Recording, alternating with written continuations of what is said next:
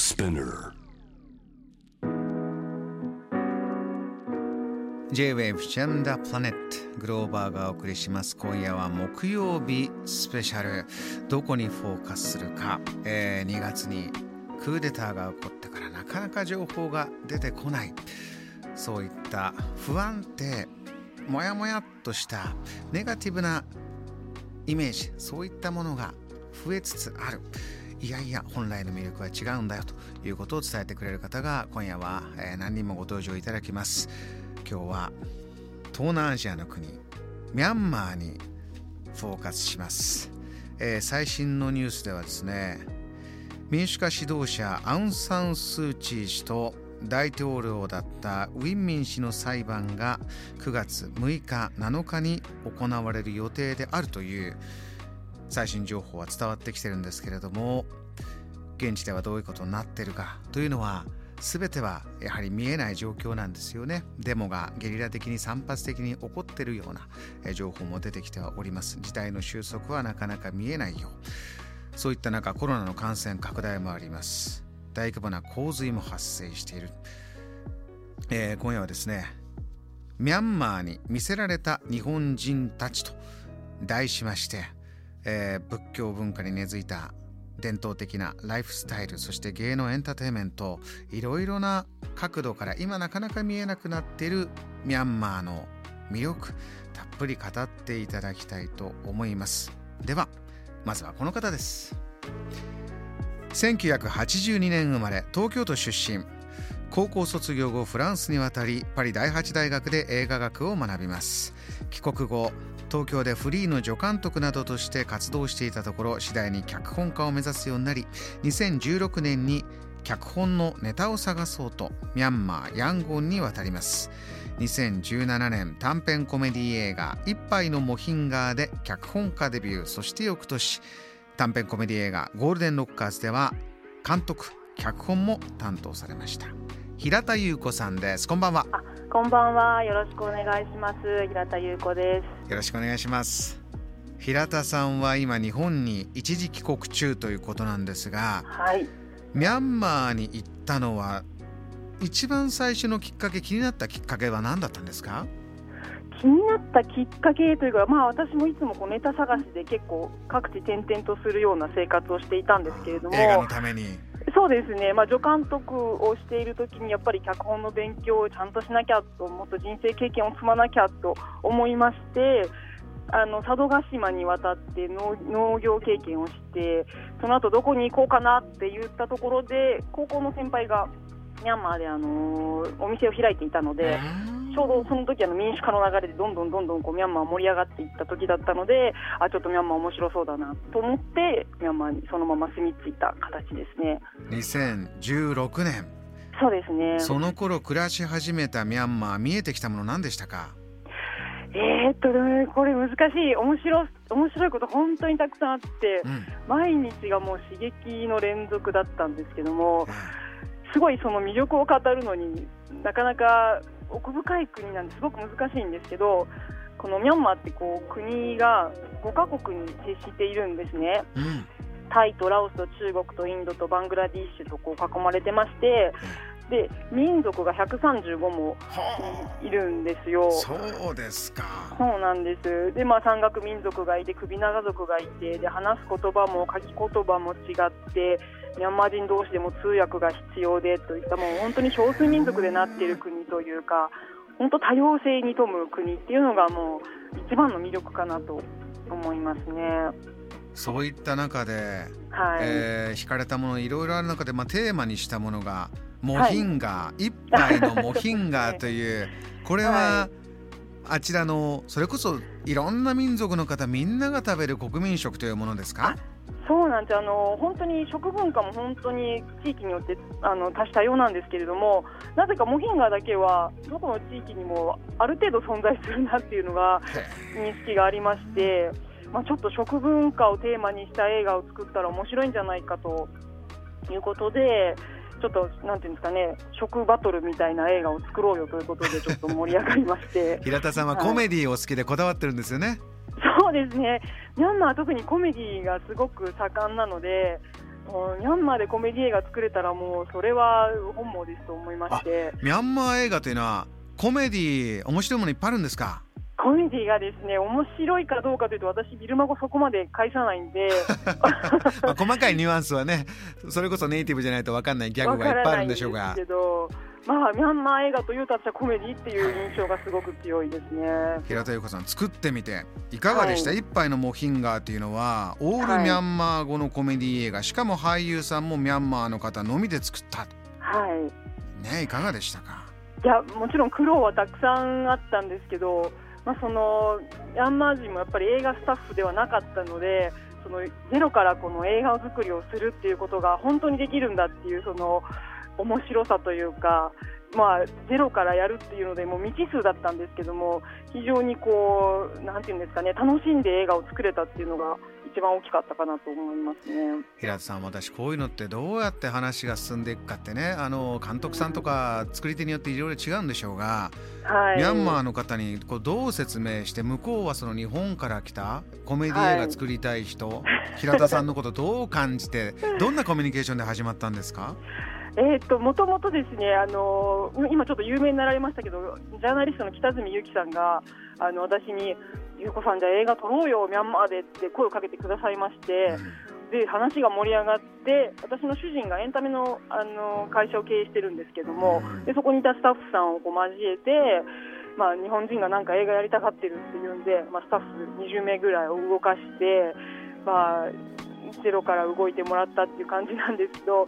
なかなかこう文化が違う分こうこういうことをしたいああいうことをしたいこういうこういう脚本にしたいっていうのが伝わるのが結構苦労しましたねやっぱり。作りながらまた触れ合いながら感じたミャンマーの魅力というのもあったと思うんですが、はい、この映画を作った映画「一杯のモヒンガー」を通して、まあ、作りながらやっぱこういうところを伝えたいと思ったミャンマーのお好きになったところどこでしたか？エッセンスは。そうですね。やっぱり映画を通して伝えるってすごくいい手段だなと思うんですけれども、うん、ミャンマーでやっぱ食文化を伝えたかったっていうのとその家族のつながりミャンマーってすっごく家族のつながりが強いんですね、うん、そこをやっぱりそのなんまあちょっと映画の内容をお話ししませんけれども、まあ、こうお父さんとの絆を通してこうモヒンガ対決に進むっていうミャンマーのその家族のこのつながりみたいなものを描けたらなっていうのがありましたね。平田さんご家族の話となるとね、はい、あのー、平田さん今一時帰国しているのは出産のために一時帰国となったら、はい、まあ、コロナの問題が起きてそして2月にはクーデター、はい、えー、情報も、えー、人の動きも自由にできなくなって、はい、ご家族今ねお話出た旦那さんも今ミャンマー。そしてねあのお子さんもミャンマーにまたいらっしゃるえーと、いや私と娘は今日本の私の実家にいます。えー、第一子ですね。そうですはい。そうするとご主人はその、ニューボンベイビー赤ちゃんには会えてない？会えてないんです。ね帰ってきてほしい気持ちもありつつやっぱり今ミャンマーでできることがあるはずだという気持ちを持っているので、まあ、ちょっとそこは応援したいかなというはい、あの2016年からお暮らしになってて、はい、あの第一歩国軍が政権を取ったんだクーデターでという聞いた時はまずどういうことをお感じになりました、はい、あの正直想像がつかなかったんですね。こんな惨事になるっていうのが全く想像がついてなくて。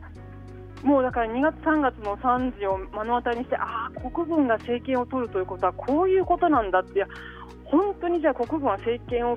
取らせちゃいけないんだっていうのが、まあ、私のみならずもうミャンマーの人みんなが感じた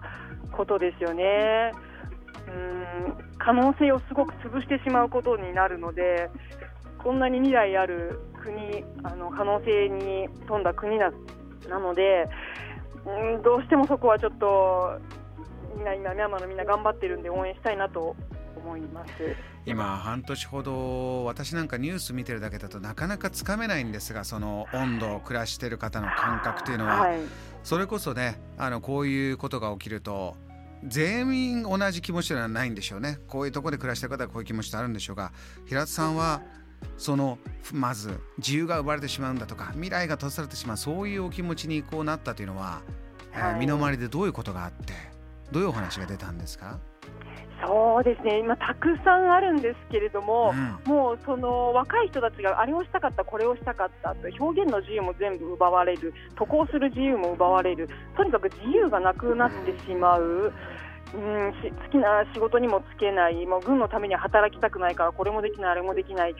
もうすべてはこう軍の言いなりにならなければいけないっていう、うん、もう苦しいですよね、そういった中で今、若い人たちが民主化された国を知ったからこそもうそこには生きられないっていう強い思いがあってうん本当に苦しいし何かしたいってすごくみんなが思ってるんですけどやっぱ一個人の力ではどうにもできないところもあって寄付活動とかいろんなことが行われてはいるんですけども。これ、はいどうね、世界中がどうしてこういうことになったのかって驚いてからなかなか背景理由までは出てきてないんですがいかがでしょうね。あの平田さんももちろんねなかなか日本からつかめないことも多いんだと思うんですが、はい。えー、今日のニュースですとこのアウン・サン・スー・チーさんと大統領だったウィン・ミンさんの裁判9月6日、はい、7日に行われる予定なんだということになっておりますけどもね。はいうんまあ、この裁判といってもですねやっぱり軍主導で行われるものなので、うん、ちゃんとした裁判が行われるって誰も思ってないと思いますね。やっぱり軍主導っていうのはそういうことなんですよね、裁判も茶番になってしまうのがもう分かっているので、ああ、そうなんだっていうニュースでしかないですね、それに関しては。うん。今ね、ご主人とも会えてない中ですから、えー、はいなかなか大変な状況が続いてますが、えー、いや、はい、いやまあ、現地の方は、ね、もっと大変で今も頑張ってあの前向きに頑張ってるっていうの人がすごくたくさんいるので、うん、あのそれに逆に勇気をもらうなっていうのが私は感じてますね。あの一日も早くあの民主化がねあの戻ってきて明るい未来がミャンマーにこう戻ってくるのをちょっと私は心よりあの祈っております。それこそあのご主人と連絡取り合いながらあちらで、はい、今ミャンマーのためにやれることがあるんだそんなふうにおっしゃってるってね、はい、今お話ありましたけれども、はい、こうそれこそエンターテインメントの力というのもいろいろ不自由な中でも今やろうという動きあるんですか？ですねあのやっぱりどうしても支援、支援だけになってしまうとこう、ね、支援で終わってしまうのでそう続く何か支援だったり、まあ、未来ある子どもに対するこうエンタメあのやっぱり希望を届けるっていう、まあ、お米や油だけじゃないよ希望を届けるっていう行動をしたいっていうのを、まあ、主人は言っているので、まあ、もちろんそれは本当にあの納得することではあるのであの頑張ってほしいなと思ってます。えー、ジャム・ザ・プラネットに今夜ご登場いただいてありがとうございます。リスナーもえー、今耳を澄ませてると思いますんで平田裕子さんから最後に改めてリスナーに届けたいミャンマーの魅力、えー、希望、はい、ぜひ教えてください。えーと、ミャンマーの魅力は一言で言うのは難しいってさっきも言ったんですけど、うん、やっぱり人につきますね、本当に人がいいんですよ、優しいし、もう子供が大好きで、もう自分が困ってても困ってる人に手を差し伸べるお金がなくても借金してまで寄付をするっていったそういった経験のある仏教徒のミャンマーの人たちはもう本当に根っから明るくて強くて本当に私が尊敬する人たちなので、まあ、これからも、ね、国を明るく支えていってくれると、えー、信じてますので皆さんもぜひミャンマーあのちょっと遠いイメージかもしれませんけどもあの日本とすごく深いつながりがある国なのでぜひ興味を持ってあのニュースとかあのチェックしてもらえたら嬉しいなと思います。はいわかりました、えー、この時間はミャンマーで短編コメディ映画「一杯のモヒンガン」えー、お作りになりました、えー、平田優子さんにご登場いただきました。ありがとうございました。ありがとうございました。グローバーがお送りしています。J-WAVE ジャムダプラネット今夜は木曜日スペシャル。ミャンマーに見せられた日本人たちと題して、えー、いろいろな方がいろいろな視点からミャンマーのさまざまな魅力語ってくれるということなんですね。先ほど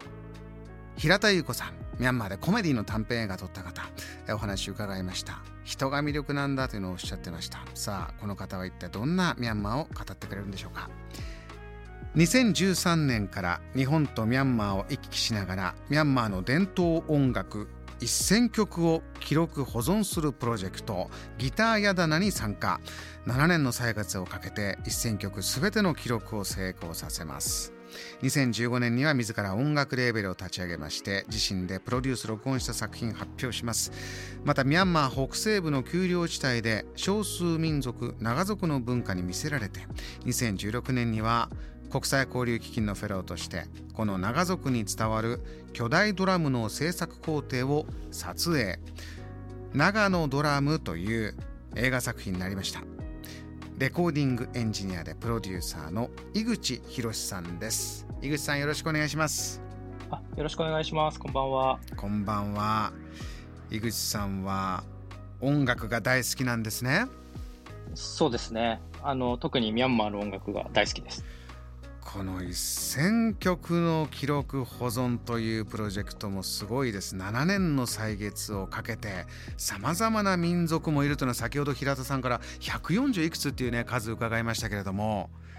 あの、はい、井口さんこの音楽をざーっとやっていくとどれぐらいのバラエティー感じました、はい、民族。そうですね。あの少数民族とあの主要民族でなんかすごく個性が分かれるんですけど、うん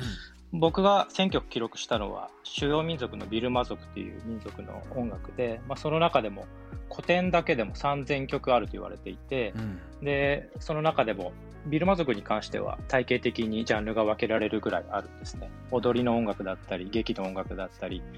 まあ、古典の音楽だったりとかあのいろんな音楽が分けられますね。少数民族の音楽はすごくシンプルなものが多いんですけどやっぱり一般の人たちがこう脈々と受け継いできた歌のこう深みみたいなものが未だに残っていてすごく魅力的な歌を歌うおばあちゃんたちが地方の山奥にはいっぱいいるんですよね。うん。井口さんはその中からこの1,000曲7年にかけてどういうところに惹かれていきましたか、はい、そうですね、まあ、この企画ってもともとあの中心になる人物がいて、うん、リアモアさんっていう僕の一番仲のいいミャンマー人の友人なんですが、ね、彼とあのミャンマーで出会って記録保存こういう伝統的な音楽の記録保存の重要性を、まあ、2人でちょっと話す機会があったんですけど、うん、まあ、それが起点でこの選曲のプロジェクトが始まりました。井口さんそれはその方とどんな話になったんですか、はい、ああの僕自身はあの正直その時まであまりビルマ族ミャンマーの伝統的な音楽あまり知らなかったんですけど、うん、でもこの国だったらなんか聞いたことない音楽が聴けるに違いないっていうのをなんかそういう気持ちを持って彼にいやこんなことがやりたいんだよね。あのビルマ族のミャンマーの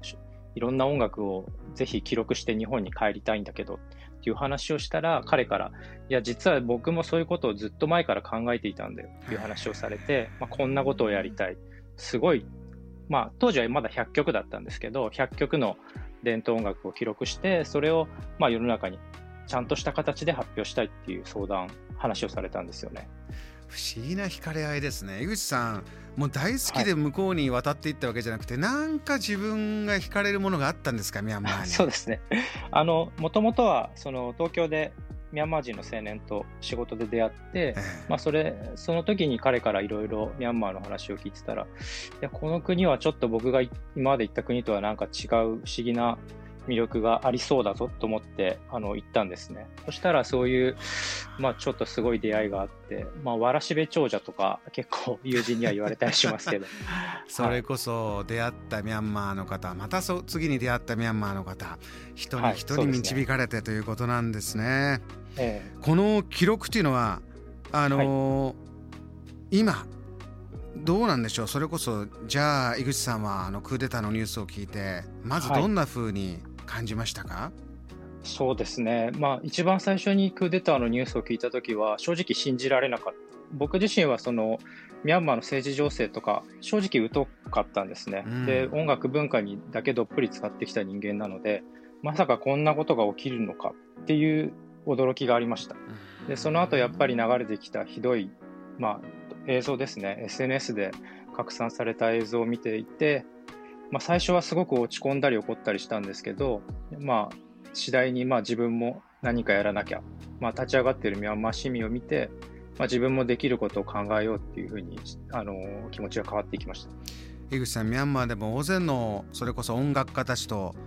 えー、はい、触れ合って知り合ってそういう皆さんとは連絡取り合ったりとかはできてるんでしょうか？そうですね。一時期あのネットが遮断されて連絡できない時があったんですけど今は比較的スムーズに連絡が取れるようになってます。あの先ほどは映画の話を聞いてここから先への希望を作るためにもエンターテインメントの力をという、えー、言葉もあったんですが音楽家の皆さん、はい、今どんな気持ちでどう暮らしてどう前を向いてるんでしょうか？そうですね。今はやっぱり僕の親しい友人たちは、まあ、できることをやっていこうっていう姿勢に切り替わってるけどやっぱり3月とか4月とかは本当にすごくみんな落ち込んでましたね。あのうん、すごく大変な感じがメールの文面から伝わってきました。今はでも、うん、ネットを介していろいろできることがありそうだぞっていうのが見えてきてはいるので、うん、少しずつできることは考えられそうだなっていう状況にはなってきてると思います。井口さんも自分でできることということで日本でイベントを立ち上げたんですよね。はい、はい、そうなんです。9月の上旬にですね有観客で音楽や映画写真絵画などを通してミャンマーの文化を多くの人に知ってもらおうっていうイベントを企画しました。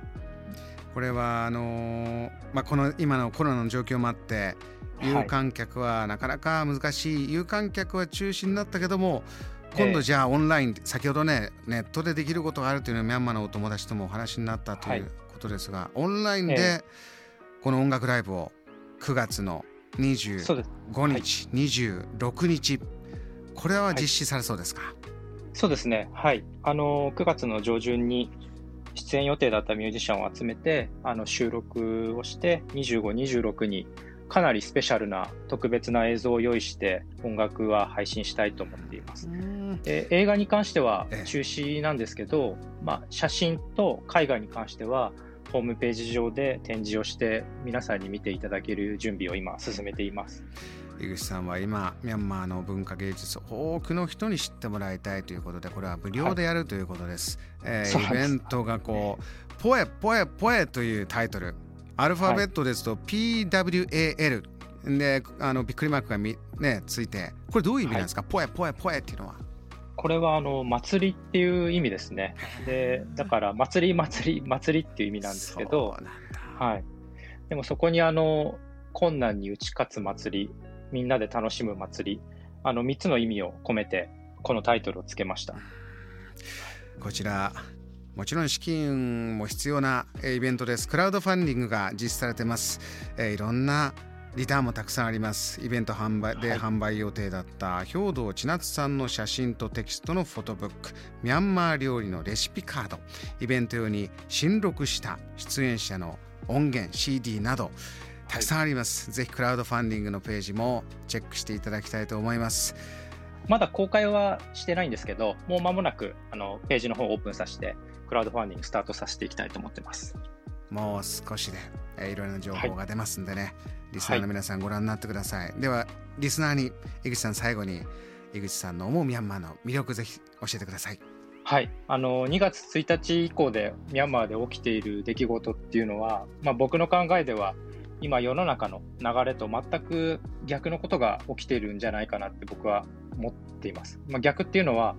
ダイバーシティとかサステナブルって言葉を僕らは毎日耳にするけど、その全く逆のことが起きているっていうふうに僕は考えていて、それはあの一般市民の未来が壊されて、国が壊されていくことが、この半年間ずっと続いているんですね。で、これはやっぱり止めなきゃいけないことだし、一般市民はやっぱり守らなきゃいけないって僕はずっと思っています。だから今回のイベントもそうですし、街中でビラ配りをしているミャンマー人や SNS で見かけた署名活動を見かけたら、ぜひ関心を持って少しでも関わってミャンマーにあの気持ちを寄せたり関わってくれたら嬉しいです。ぜひよろしくお願いします。わかりました。井口さん、今夜お話ありがとうございました。ありがとうございました。JAM The Planet